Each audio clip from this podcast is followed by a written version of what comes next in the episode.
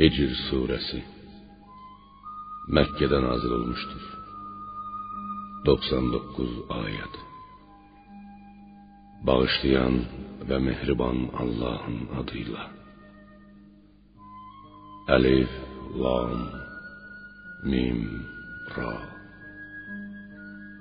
Bunlar mükemmel ilahi kitabın ve açık aydın möcüzü olan Kur'an'ın ayeleridir. Kafirlər qiyamət günü yəqin ki, müsəlman olmalarını istərdilər. Ya Muhammed, qoy kafirlər hələ istədikləri kimi yeyib içsinlər, dünyadan ləzzət alsınlar. Arzuları, ümidləri başlarına qatsın. Düçar olacaqları müsibəti sonra biləcəklər. Biz heç bir məmləkəti əcəli gəlib çatmamış məhv etmərik. Heç bir ümmət əcəlini nə qabağa çəkə bilər, nə də yubandıra bilər. Müşriklər peyğəmbərə belə dedilər: Ey özünə kitab nazil edilən kəs, axı sən divanəsən.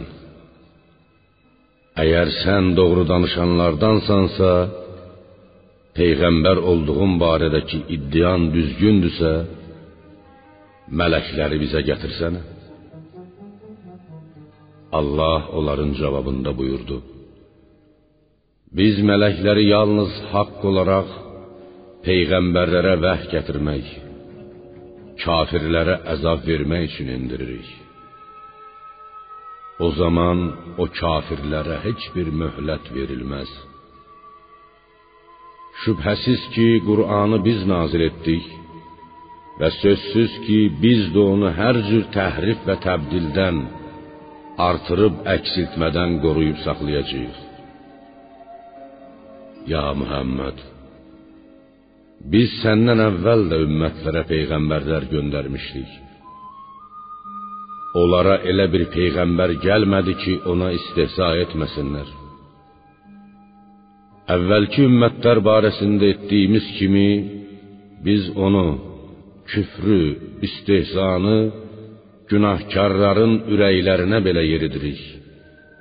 Özlərindən əvvəlkilərin başlarına gələn müsibətlər göz qabağında olduğu halda onlar yenə də o Qur'ana inanmazlar. Əgər onlara göydən bir qapı açsaq, nərdivan endirsək, və onunla durmadan yuxarı dırmaşsalar, göydə Allahın qüdrətini və əzəmətini görsələr, yenə də inanmayıb, gözümüz bağlanmış, xumarlanmış, biz sehirlənmişik. Muhammed bizi ofsunlayıb gözümüzü bağlamışdı deyərlər. Biz səmada bürclər yaratdıq. Onlara baxanlar üçün ulduzlarla bəzədik. Onları hər bir məlum şeytandan qoruduq. Lakin şeytanlardan kim mələklərin söhbətinə xəlvəti qulaq assa, onu odlu bir axan ulduz təqib edər və üstünə düşüb yandırar.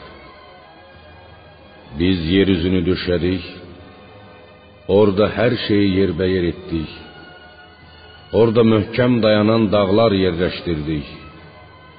Hər şeydən, bütün meyvələrdən müəyyən ölçüdə lazım olan qədər yetişdirdik. Sizdən və sizin ruzi vermədiklərinizdən ötürü yaşayış üçün lazım olan hər şeyi yaratdıq. Ruzini siz yox, biz veririk. Onun sadəcə olaraq ixtiyarı sizdədir. Yerdə və göydə elə bir şey yoxdur ki, onun xəzinələri bizdə olmasın. Lakin biz ondan ancaq lazım olduğu qədər endiririk. Onun nə qədər lazım olması isə yalnız bizə məlumdur. Biz buludla yüklənmiş, bitkilərə, ağaclara həyat verən, onları tozlandıran külək göndərdik. Göydən yağmur endirib sizə su verdik. Yoxsa onu yığıb saxlayan, bir yerə toplayan siz deyilsiz. Allah yağış suyunu saxlayıb istədiyi vaxt, istədiyi yerə yağdırar.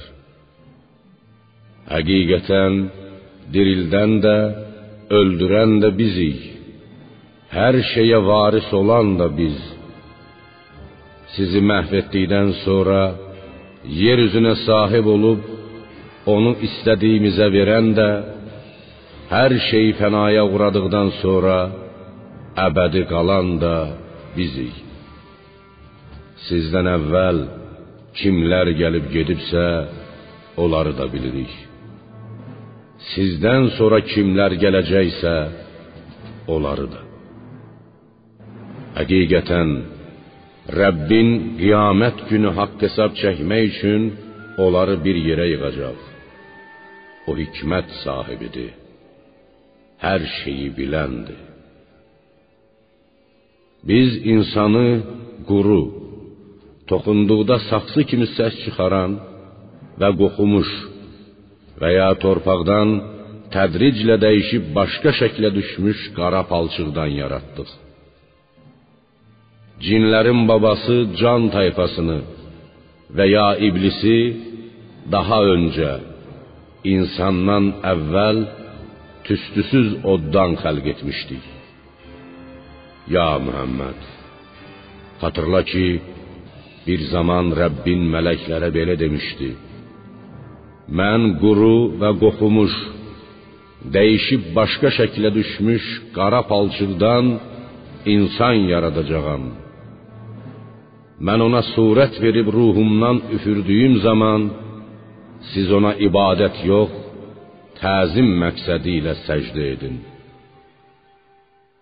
Bundan sonra mələklərin hamısı ona təzim məqsədi ilə səcdə etdilər. Təkcə iblisdən başqa. O səcdə edənlərlə birlikdə olmaqdan imtina etdi. Allah buyurdu: Ey iblis, sənə nə olub ki, səcdə edənlərlə birlikdə səcdə etmirsən?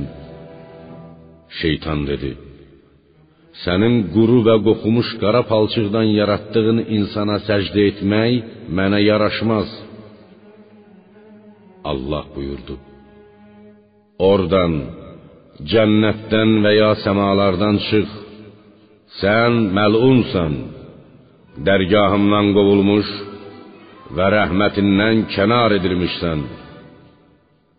Sən qiyamət gününə qədər lənətlənmişsən. İblis dedi: Ey Rəbbim, insanların qəbirlərindən qalxıb diriləcəkləri günə, qiyamətə qədər mənə möhlət ver. Allah buyurdu: Sən möhlət verilənlərdənsən.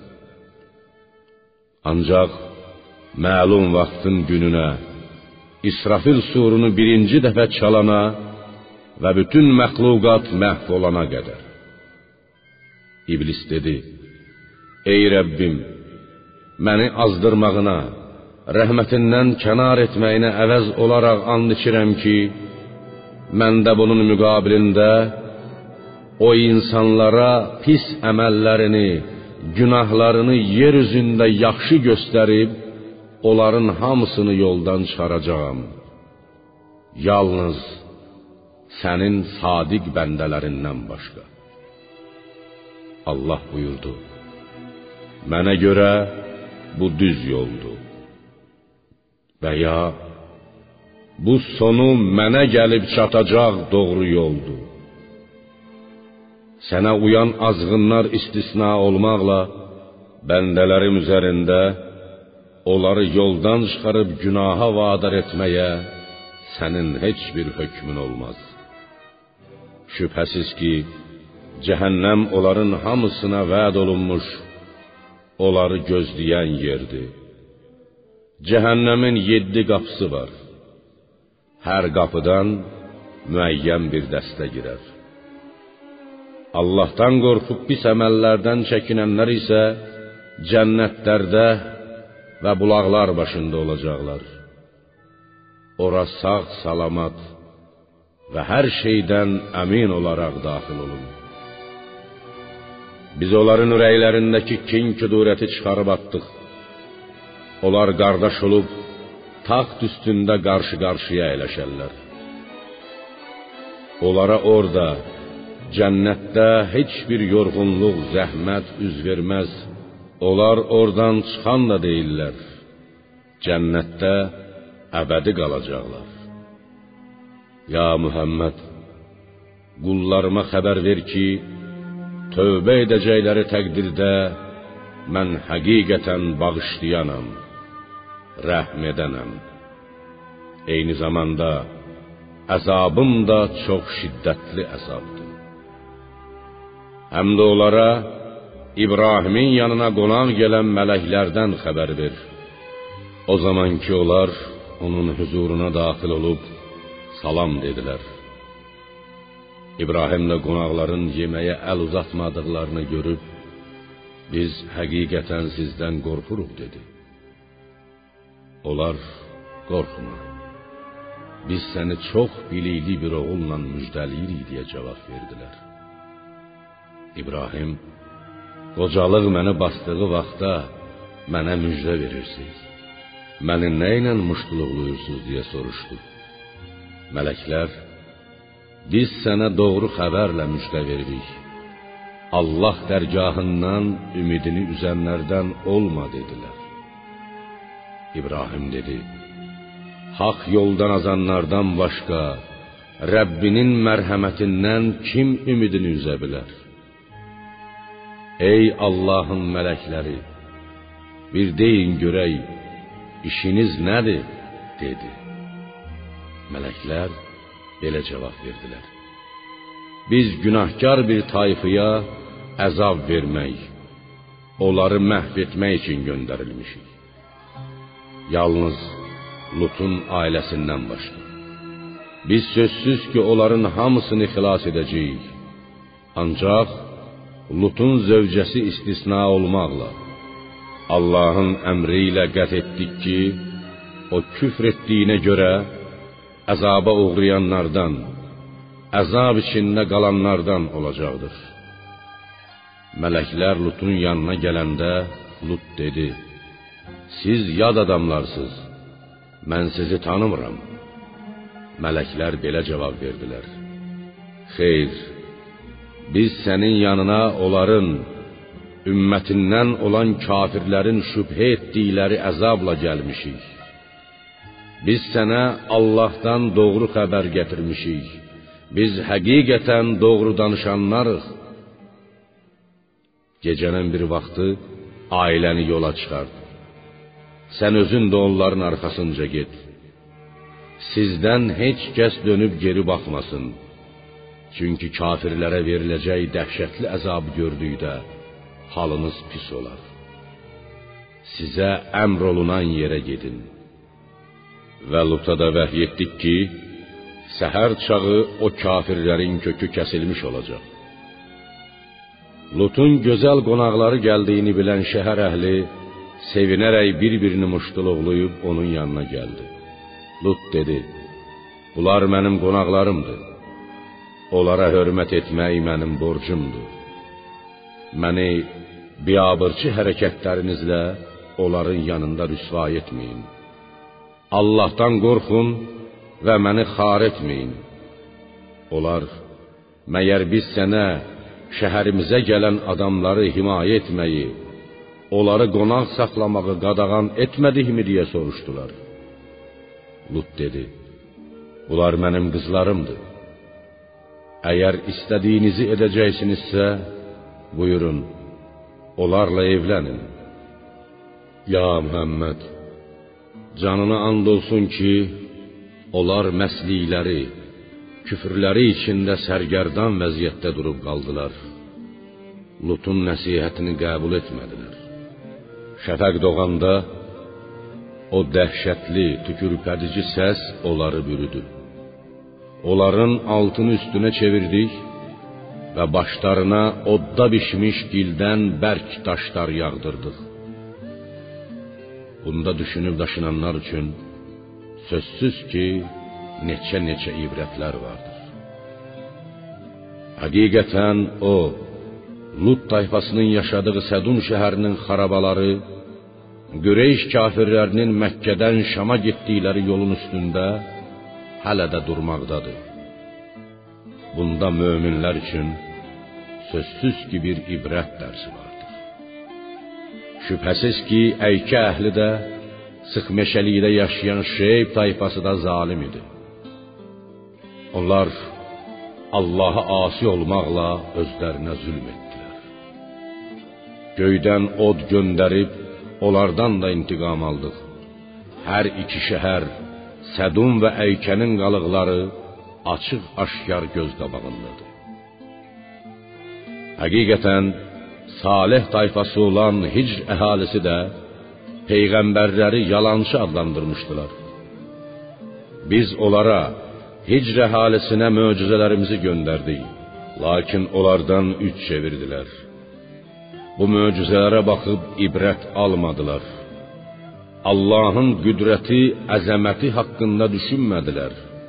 Onlar Allahın əzabından salamat qurtarmaq üçün dağları yonub özlərinə evlər qururdular. Səhər çağı dəhşətli, tükürpədici səs onları bürüdü. Gördükləri tədbirlər, möhkəm evlər, qalalar tikmək, var dövlət yığmaq onlara heç bir fayda vermədi. Allahın əzabını onlardan dəf edə bilmədi.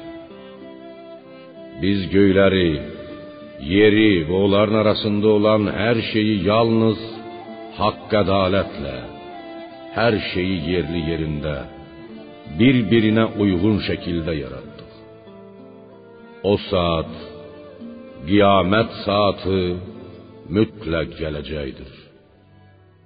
Sən müşriklərdən yaxşıca üz döndər və ya onları alicənablıqla bağışla. Allah onsuz da onların cəzasını verəcəkdir. Həqiqətən Rəbbin hər şeyi yaradandır, biləndir. Ya Muhammed, biz sənə hər namazda oxunub təkrarlanan 7 ayəni, Fatihə surəsini və böyük, əzəmətli Qur'anı verdik. Kafirlərin bəzi zümrələrinə verdiyimizə, fani dünya malına rəğbət gözü ilə baxma. Onlardan ötürü kədərlənmə. Yaxud onlara verdiyimiz sərvətə görə qəmgin olma. Axirətdə səni daha böyük nemətlər gözləyir. Möminləri qanadın altına al.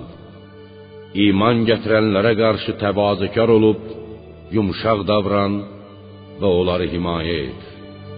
Və de: Mən həqiqətən sizi Allahın əzabı ilə açıq-aşkar qorxudanam.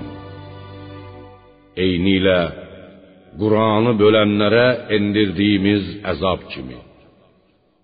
O kəslər ki, Qur'anı müxtəlif hissələrə böldülər.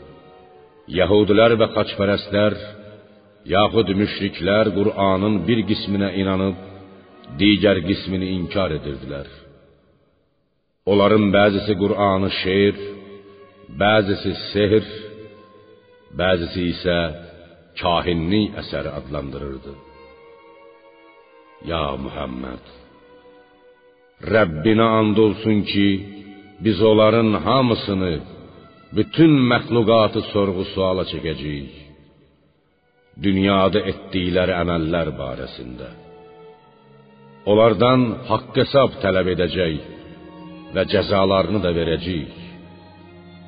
Ya Muhammed, sənə əmr olunanı, Qur'anı açıq-aşkar təbliğ et və müşriklərdən üz döndər. Şübhəsiz ki, istehza edənlərə qarşı biz sənə kifayət edərik. O kəslər ki, Allaha başqa tanrı şərik qoşdular, onlar başlarına gələcək müsibəti, düçar olacaqları əzabı, bütün bəd əməllərinin aqibətini mütləq biləcəklər. Ya Muhammed, doğrusu Biz onların istehzalı sözlərindən sənin ürəyinin qısıldığını bilirik. Sən isə Rəbbini tərifləyib şükr et. Səcdə edənlərlə birlikdə ol və ölənəcən əcəlin gəlib çatana qədər Rəbbinə ibadət et.